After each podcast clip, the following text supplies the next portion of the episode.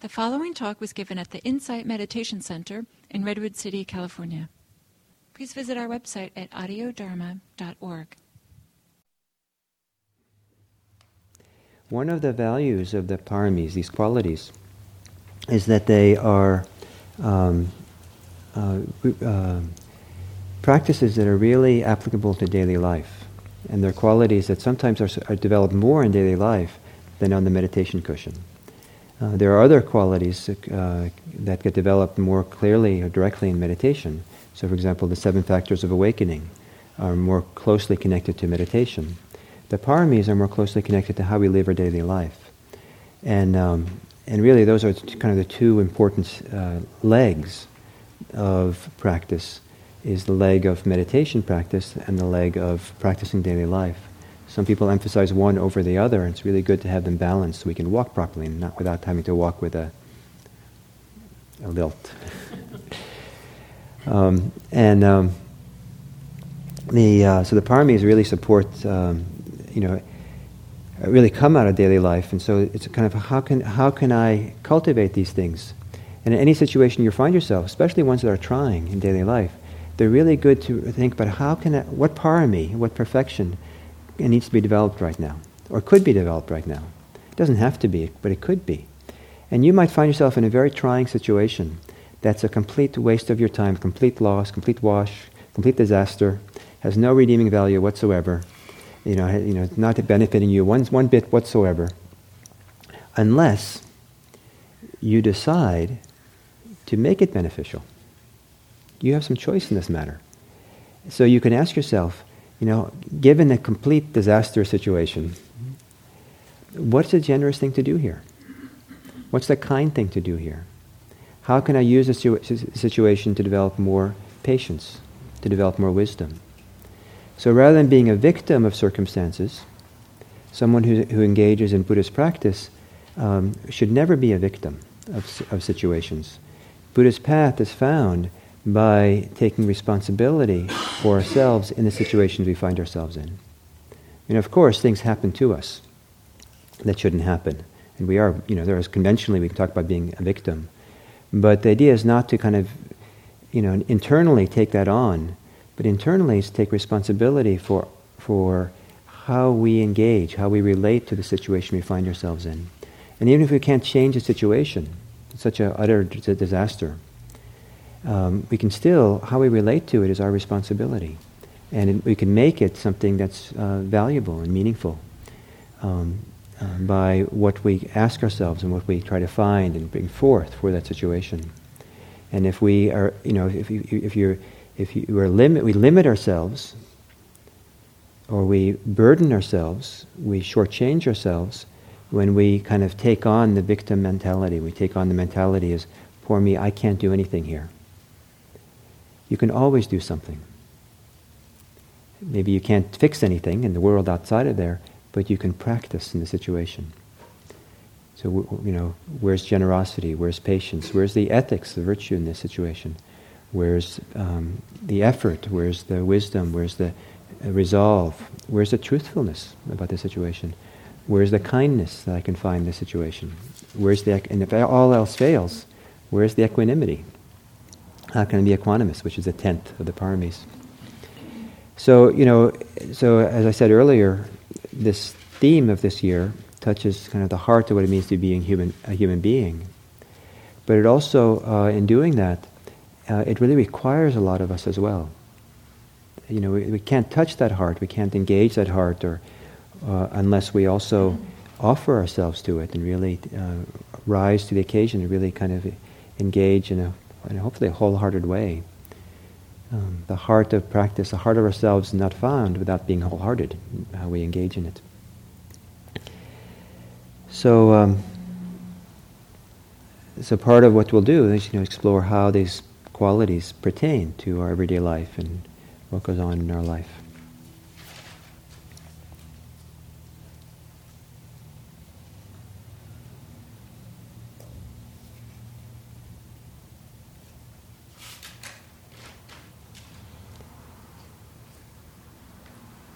So, any questions about that, about the year, the, the structure of it, how it's set up, or anything you'd like to ask or make it clear? Yes, please. If, there, if you have to miss one, is there uh, going to be a tape available? Ch- ch- we can't guarantee these things, but uh, uh, chances are is that um, parts of the day will be recorded, and like today they're being recorded, and and uh, and so uh, at some point they'll be up and available, and probably once they're up and available, probably someone in ES will, will also send out maybe an email on that list saying now it's available. So if you're on that email list, if you want that. Um, and the handouts will also be available. So if you don't pick, don't pick up a handout, I usually have them here at the beginning of the day, but I forget to, or I usually pass them out at the end of the day. Some people uh, uh, can only come for part of the day, and then they don't pick it up, but they're here. So you're welcome to pick it up, or, you know, if you're here, or you can get it from the website. Yes. Yes, I think. You mentioned that it has to be a parami. In order for it to be a parami, it needs to be connected to the path of liberation and compassion. Is that what you said? Yes, yes. Could you give an example where generosity is not? I'm just well, that's well, it's maybe hard. I mean, maybe generosity always involves a giving of something. Pure generosity uh, involves, um, you know, uh, letting go of something that is, you know, not, you know, not you know, non-obligatory.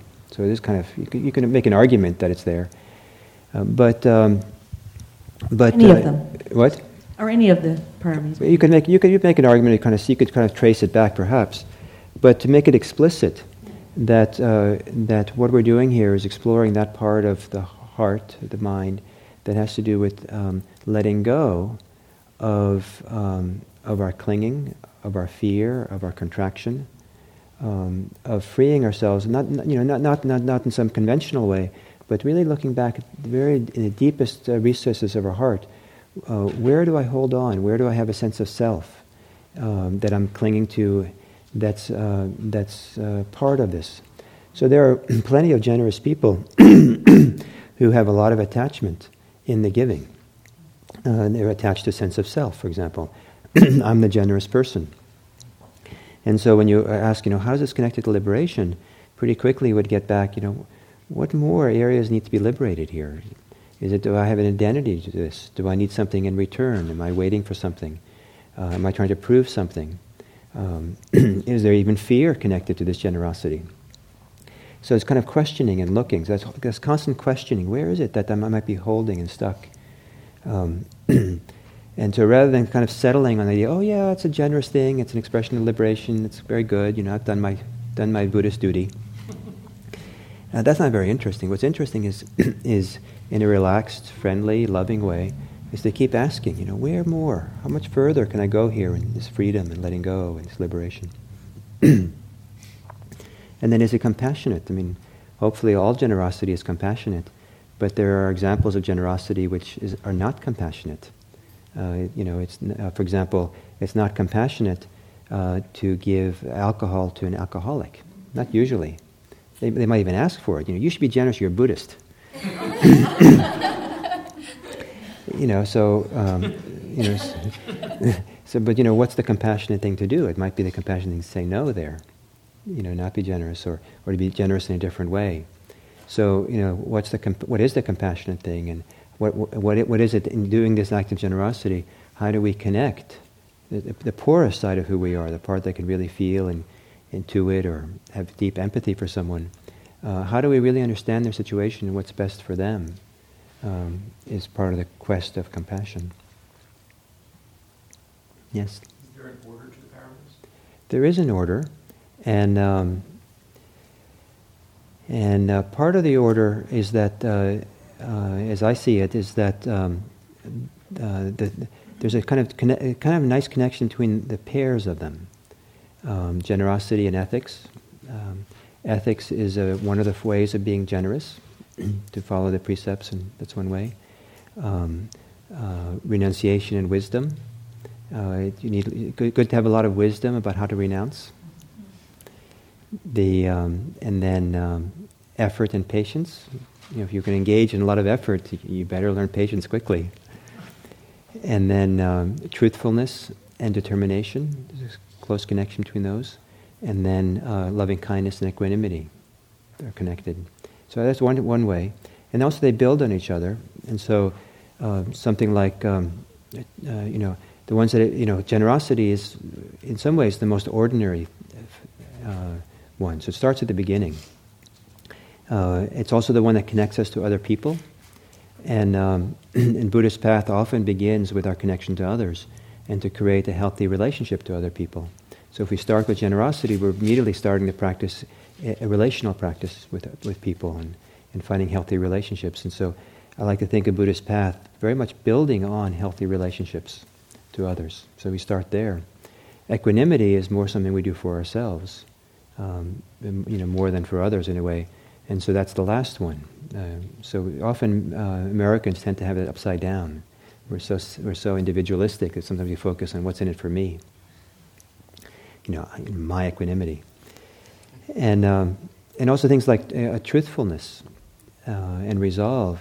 Uh, resol- having a strong determination is very important. Um, but it comes out of all these, after all these other qualities of having generosity and being ethical and having patience and all that. So uh, there's a way, so you can analyze it on your own. There's many ways of analyzing it, how they build step by step and support each other. Um, so, and, and uh, in the quotes that I'll begin, I'll, I'll, pass out each week, each month, um, a series of quotes from the Buddhist traditions and the Buddha and other places. And one of them is from a, a, a, a treatise that was written about a thousand years after the Buddha, uh, that um, uh, is a treatise on these paramis. And in there, it describes how this how one, one, one builds on the other. So you have to wait to each month to get it, but uh, you know for each one, each quality. But uh, it's um, uh, you know you'll get a little explanation there how they support each other. One of the nice things about the paramis is that um, they're one of the important uh, teaching uh, or practices in Buddhism that's shared by all Buddhist schools. So um, uh, and they, they, they share in this kind of bringing together of compassion and liberation as being at the heart of it all. So in the Mahayana traditions, they also have they call it par, we call it in Pali we call it paramis, in the Mahayana they call it paramitas. So you might have heard it. Uh, uh, they have a slightly different list in the Mahayana, but the the background for it is the same. Yes, please. Yeah, it's kind of, when I look at this, we talk about generosity, so the last one is equanimity. Part of what comes up for me, I find that ability to be equanimous, when I bring that into my life, is probably one of the most generous things I can actually offer the world. So even though, as I hear you say, it's individual, because of what it offers myself, in return, there's no way I can actually keep that within myself. I find. So it actually almost ties the knot of these ten paramis and re- brings it back to me around mm-hmm. true generosity and actually what it means to offer that to the world. Beautiful. Sure, certainly. Yeah. So that's a, that's a, when we get to equanimity, part of the task of that uh, exploration is how does how does equanimity, the practice of equanimity, the quality of equanimity, tie to compassion and liberation? So the compassion part is more the generosity part of equanimity. Equanimity, our equanimity has to have some relationship to our care and love of others as well. If I can make a request, if folks could use the microphone. Uh, we are recording this, and um, it's a full day of recording, so there's going to be minimal editing. And so nobody's going to go in there and boost levels or cut things out. So if we get people to talk into these, it'd be great. Okay, so I'd like us to take a break. I would like this break to be silent. I can ask of you. And uh, let's do it uh, 15 minutes. Let's start again in here because we have a lot to cover today. Um, um, so we're going to start at uh, 1040.